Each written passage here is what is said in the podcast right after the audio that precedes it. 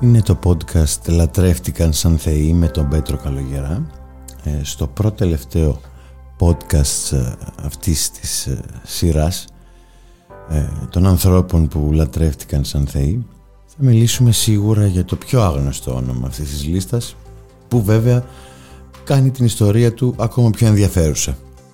Γιατί οι περισσότερες νέες πληροφορίες συνήθως είναι και πιο ενδιαφέρουσες αν έχετε επισκεφθεί την πατρίδα του ή αν έχετε συναναστραφεί κάποιον από τους συμπατριώτες του, πιθανόν να τον έχετε ακούσει.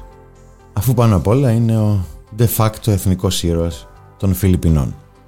Ο Χωσέ Ριζάλ τιμάται στις Φιλιππίνες ως εθνικός ήρωας και εθνικός συγγραφέας αφού τα γραπτά του ξεσήκωσαν τους συμπατριώτες του ενώ εκείνος βρισκόταν στο εξωτερικό ώστε να αμφισβητήσουν την κυριαρχία των Ισπανών απίκων.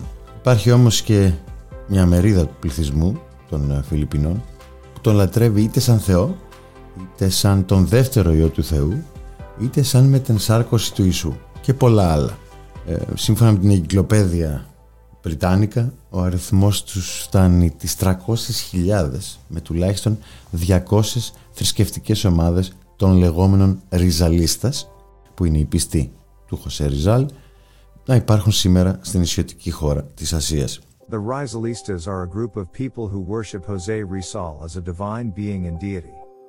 Similar to other religious groups, the Rizalistas have different sects whose beliefs may vary, but nonetheless share the same overarching faith in Jose Rizal. These sects have different founders, were founded at different times, and are scattered in different parts of the Philippines. Some of the registered groups of Rizalistas today include Με τον καιρό φυσικά και αφού δεν έχουν αυτή την προβολή που έχουν οι Ρασταφάροι που έχουν περάσει στην pop κουλτούρα όπως είδαμε με τον Χαϊλέ Σελασιέ ε, ο αριθμός τους μειώνεται αλλά έχοντας περάσει 127 χρόνια από το θάνατό του ε, ο Ριζάλ παραμένει για πολλούς μια θεότητα ή αν προτιμάτε ένας άνθρωπος με θεία καταγωγή. Στο ένατο λοιπόν επεισόδιο της ε, λίστας αυτής, της μικρής αυτής λίστας, των ανθρώπων που λατρεύτηκαν σαν θεοί, θα δούμε πώς ξεκίνησε αυτή η λατρεία στο πρόσωπό του και θα πούμε και δύο παραδείγματα που αποδεικνύουν ότι υπάρχει αυτή η λατρεία. Οι ριζαλίστας δεν τον τιμούν απλά όπως όλοι οι υπόλοιποι στη χώρα, αλλά πιστεύουν ότι στον Χωσέ Ριζάλ υπήρχε κάτι το θείο, κάτι που ξεπέρασε τα ανθρώπινα δεδομένα και τους οδήγησε στην ελευθερία και την ανεξαρτησία.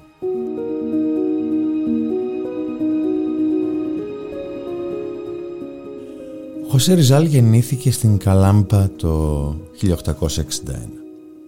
Ήταν γιος ενός ιδιαίτερα ευκατάστατου γεωκτήμονα και γι' αυτό το λόγο κατάφερε να σπουδάσει ιατρική πρώτα στο Πανεπιστήμιο της ε, Μανίλα και ύστερα σε αυτό της Μαδρίτης. Ε, οι Φιλιππίνες ήταν ισπανική απικία από το 1565 οπότε η διαδρομή Φιλιππίνες-Ισπανία ήταν συνηθισμένη για πολλούς. Ήταν άριστος φοιτητής και σιγά σιγά ξεκίνησε να ασχολείται με τα πολιτικά ζητώντας άμεσες και ριζικές μεταρρυθμίσεις από την ε, Ισπανία ε, στη χώρα του. Η αλήθεια είναι ότι δεν μίλησε ποτέ για ανεξαρτησία αλλά τα βιβλία που εξέδωσε επηρέασαν τους συμπατριώτες του αλλά και ανθρώπους από άλλες χώρες αλλά και την πορεία που είχε τελικά η ζωή του. Το πρώτο του βιβλίο λεγόταν «Ο κοινωνικός καρκίνος» και εκδόθηκε το 1887 και ήταν μια παθιασμένη καταγραφή για όλα τα κακό κείμενα των Ισπανών στην πατρίδα του. Τέσσερα χρόνια αργότερα ακολούθησε η συνέχεια αυτού του βιβλίου το οποίο είχε τίτλο «Η Βασιλεία της Απληστίας» το οποίο και τον καθιέρωσε ως επικεφαλής του κινήματος που ζητούσε άμεσες μεταρρυθμίσεις στις Φιλιππίνες. Με αυτά και με άρθρα που δημοσίευε σε εφημερίδες της Βαρκελόνης έγινε ο αρχηγός του κινήματος Προπαγάνδα το οποίο αναπτύχθηκε μεταξύ των Φιλιππινέζων οι οποίοι κατοικούσαν στο εξωτερικό, εκτός της πατρίδας τους. οι οπαδοί του ήταν πιστοί κατά κύριο λόγο στην απικιακή κυβέρνηση της Ισπανίας αλλά ζητούσαν ριζικές μεταρρυθμίσεις και όχι ανατροπή. Ωστόσο οι Ισπανοί ε, δεν τους πήραν με καλό μάτι και τους αντιμετώπιζαν ε, με βιαιότητα. Ο Ριζάλ επέστρεψε στις Φιλιππίνες το 1892 αλλά αμέσως εξορίστηκε ε, στα βόρεια της χώρας για τα επόμενα τέσσερα χρόνια.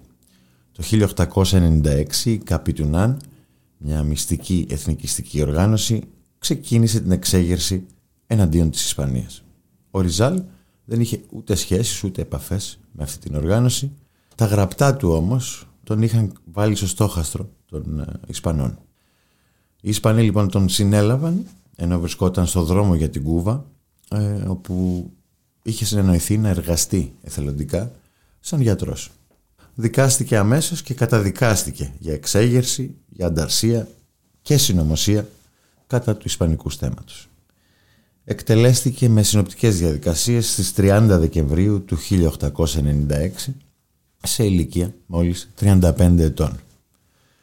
Πριν το εκτελεστικό απόσπασμα του αφαιρέσει τη ζωή, πρόλαβε να γράψει ένα ποίημα με τίτλο «Ο έσχατος αποχαιρετισμός» ένα πολύ σημαντικό ποίημα και για τις Φιλιππίνες αλλά και γενικότερα. Ε, μέσα από το οποίο εμεινούσε τη ζωή και το θάνατο αλλά πάνω απ' όλα ήταν ένας αποχαιρετισμός στις αγαπημένες του Φιλιππίνες.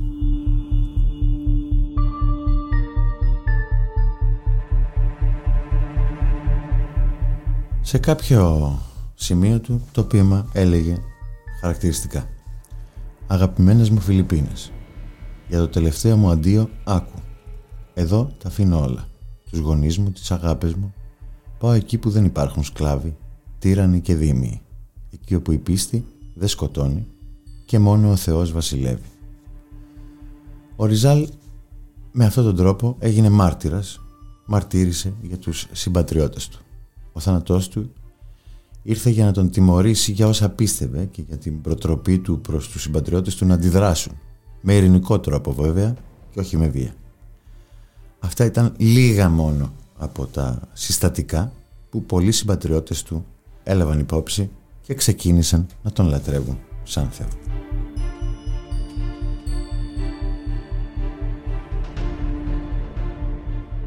Γενικότερα για τις θρησκευτικές ομάδες που πιστεύουν σε αυτόν αλλά και τις τελετές τους θα πούμε λίγο παρακάτω.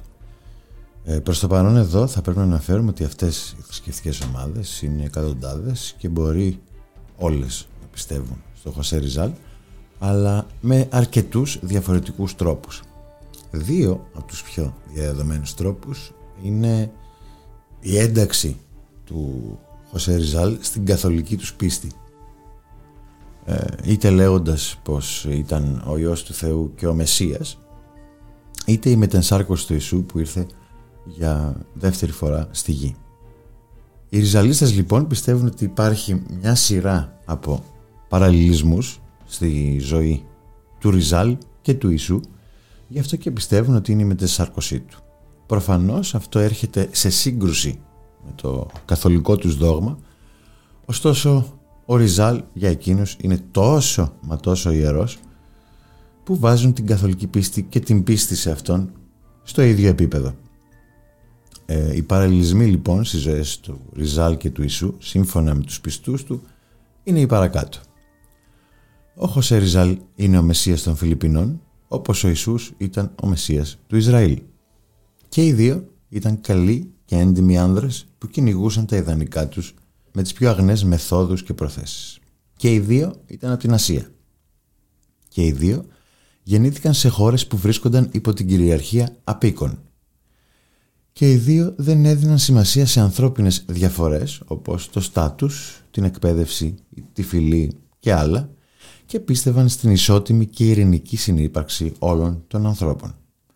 Και οι δύο ήταν θεραπευτές και οι δύο δικάστηκαν για άδικες κατηγορίες και οι δύο εκτελέστηκαν από τους εχθρούς τους και τόσο ο Ιησούς Χριστός όσο και ο Χωσέ Ριζάλ πέθαναν γι' αυτό που πίστευαν.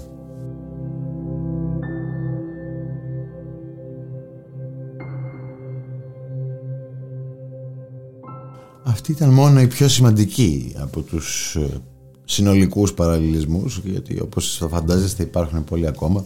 Υπάρχουν πολλές εκκλησίες όπου οι πιστοί προσέρχονται κάθε Κυριακή αλλά κυρίως στην επέτειο του θανάτου του 30 Δεκεμβρίου ή στην ημέρα της ανεξαρτησίας της χώρας 12 Ιουνίου για να τον τιμήσουν και να του δείξουν τη λατρεία και την ευγνωμοσύνη τους. Πολλά από τα μικρά αυτά εκκλησάκια είναι διακοσμημένα είτε με την εικόνα του είτε με κάποιο αγαλμά του.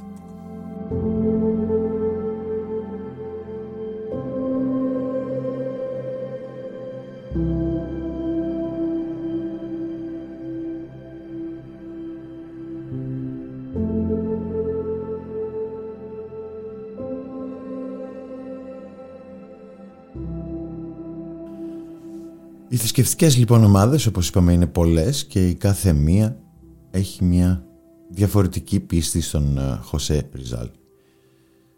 Φυσικά όλες συμφωνούν σε κάτι, δηλαδή ότι υπάρχει κάτι θεϊκό σε αυτόν. Ε, συμφωνούν δηλαδή στην θεότητά του.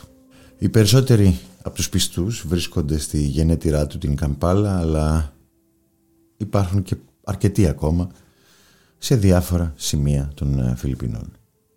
Για παράδειγμα, ε, για τη θρησκευτική ομάδα Σαμαχάντα Long Persona Solo Dios, ο Χωσέ Ριζάλ είναι ο πιο σημαντικός της Άγιος, στον οποίο και εμφανίστηκε ο Ιησούς όσο ο Ριζάλ βρισκόταν στη φυλακή πριν την εκτέλεσή του. Η Σιουδάδ Μίστικα Dios πιστεύει απ' την άλλη ότι ο Ριζάλ είναι θεϊκό ενώ η Universal One Faith House of Prayer for All Nations and Humanity πιστεύει ότι ήταν η ενσάρκωση του Θεού. Η Spiritual Filipino Catholic Church πιστεύει ότι ήταν η μετενσάρκωση του Ιησού Χριστού και σε αυτή την περίπτωση χρησιμοποιεί και τους παραλληλισμούς ε, που είπαμε νωρίτερα. Η πιο κοινή και διαδεδομένη πίστη για τον ε, Ριζάλ ε, στις αγροτικές κυρίως περιοχές της χώρας είναι πως είναι ακόμα ζωντανός και πως κάποια στιγμή θα επιστρέψει ε, ώστε να λυτρώσει τους πιστούς του από τη φτώχεια και την καταπίεση. Καθ' όλη τη διάρκεια του χρόνου και κυρίως 30 Δεκεμβρίου όπου διοργανώνεται και παρέλαση και πετούν πολεμικά αεροσκάφη στον ουρανό της πρωτεύουσας Μανίλα, οι πιστοί ε, έχουν ενσωματώσει τη λατρεία τους για τον Ριζάλ στις τελετές της Καθολικής Εκκλησίας σε συνδυασμό με παραδοσιακές τελετές της προϊσπανικής θρησκείας Μαλάι και όταν λέμε προϊσπανικής εννοούμε την περίοδο της ε, απεικιοκρατίας αλλά και άλλων παραδόσεων της χώρας. ng Republika ng Pilipinas.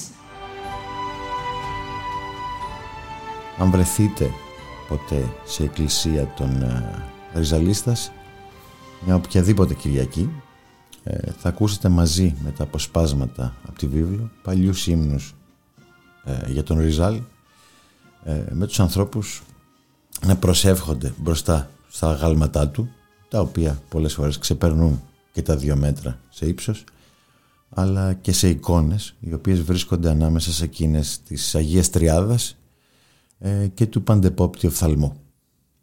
Εκτός από τους πιστούς στις εκκλησίες μπορεί κάποιος να δει και αρκετούς τουρίστες ή φοιτητές ε, από άλλες χώρες οι οποίοι ενδιαφέρονται πολύ να μάθουν ε, την ιστορία του Χωσέ Ριζάλ αλλά και τον τρόπο με τον οποίο λατρεύεται.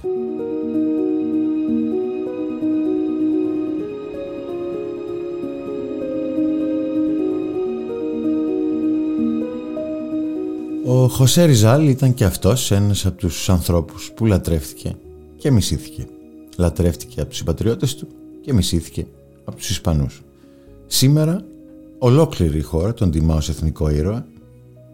Διάφορα μνημεία υπάρχουν σε όλες τις Φιλιππίνες αφιερωμένα ε, σε αυτόν με αποκορύφωμα το πάρκο που φέρει το όνομά του στην πρωτεύουσα Μανίλα. Ε, ωστόσο κάποιοι, ακόμα και σήμερα, 127 χρόνια μετά τον θάνατό του, δεν τον τιμούν απλά ως ήρωα, αλλά και κάτι περισσότερο. Προσεύχονται σε Αυτόν, ορκίζονται σε Αυτόν και περιμένουν να ξαναέρθει στη γη για να τους κάνει τη ζωή καλύτερη. Η αδερφή του έκανε δύο χρόνια να βρει τον τάφο του. Δεν είχε ταφεί με φέρετρο, αλλά είχε τυλιχθεί σε ένα ύφασμα.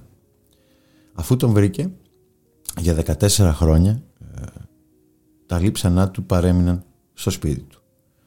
Το 1912, μια ημέρα πριν από την ε, επέτειο του θανάτου του, η τεφροδόχος του βγήκε σε δημόσια έκθεση όπου οι πιστοί ε, από όλη τη χώρα πέρασαν ε, ώστε να του δώσουν έναν πρέποντα ε, αποχαιρετισμό.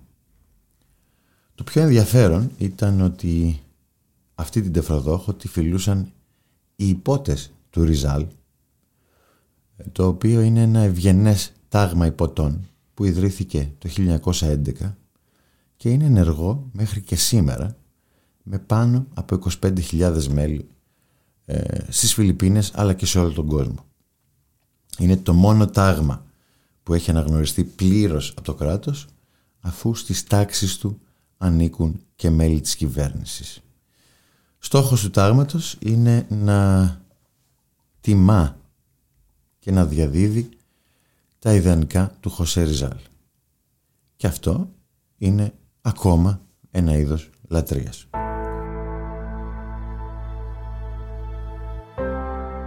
Και όλα αυτά μπορούν να εξηγήσουν όχι μόνο το δέος που προκαλεί στους συμπατριώτες του αλλά και πόσο σημασία έχει για αυτούς ε, για τις ζωές τους. Ο Μεσσίας τους λοιπόν έζησε μόλις 35 χρόνια και μαρτύρησε για τους ίδιους. Οπότε πώς γίνεται να μην υπάρχουν άνθρωποι που να τον λατρεύουν σαν Θεό; Αυτός λοιπόν ήταν ο Χωσέ Ριζάλ, ο εθνικός ήρωας και εθνικός συγγραφέας των ε, Φιλιππινών, ο άνθρωπος που ζήτησε την ειρηνική αλλαγή και γι' αυτό εκτελέστηκε, ο άνθρωπος που οι πιστοί τον παραλληλίζουν με τον Ιησού, εκείνος που λατρεύεται με εκατοντάδες διαφορετικούς τρόπους. Το μόνο σίγουρο είναι ότι λατρεύεται με οποιονδήποτε τρόπο. Γεια σας.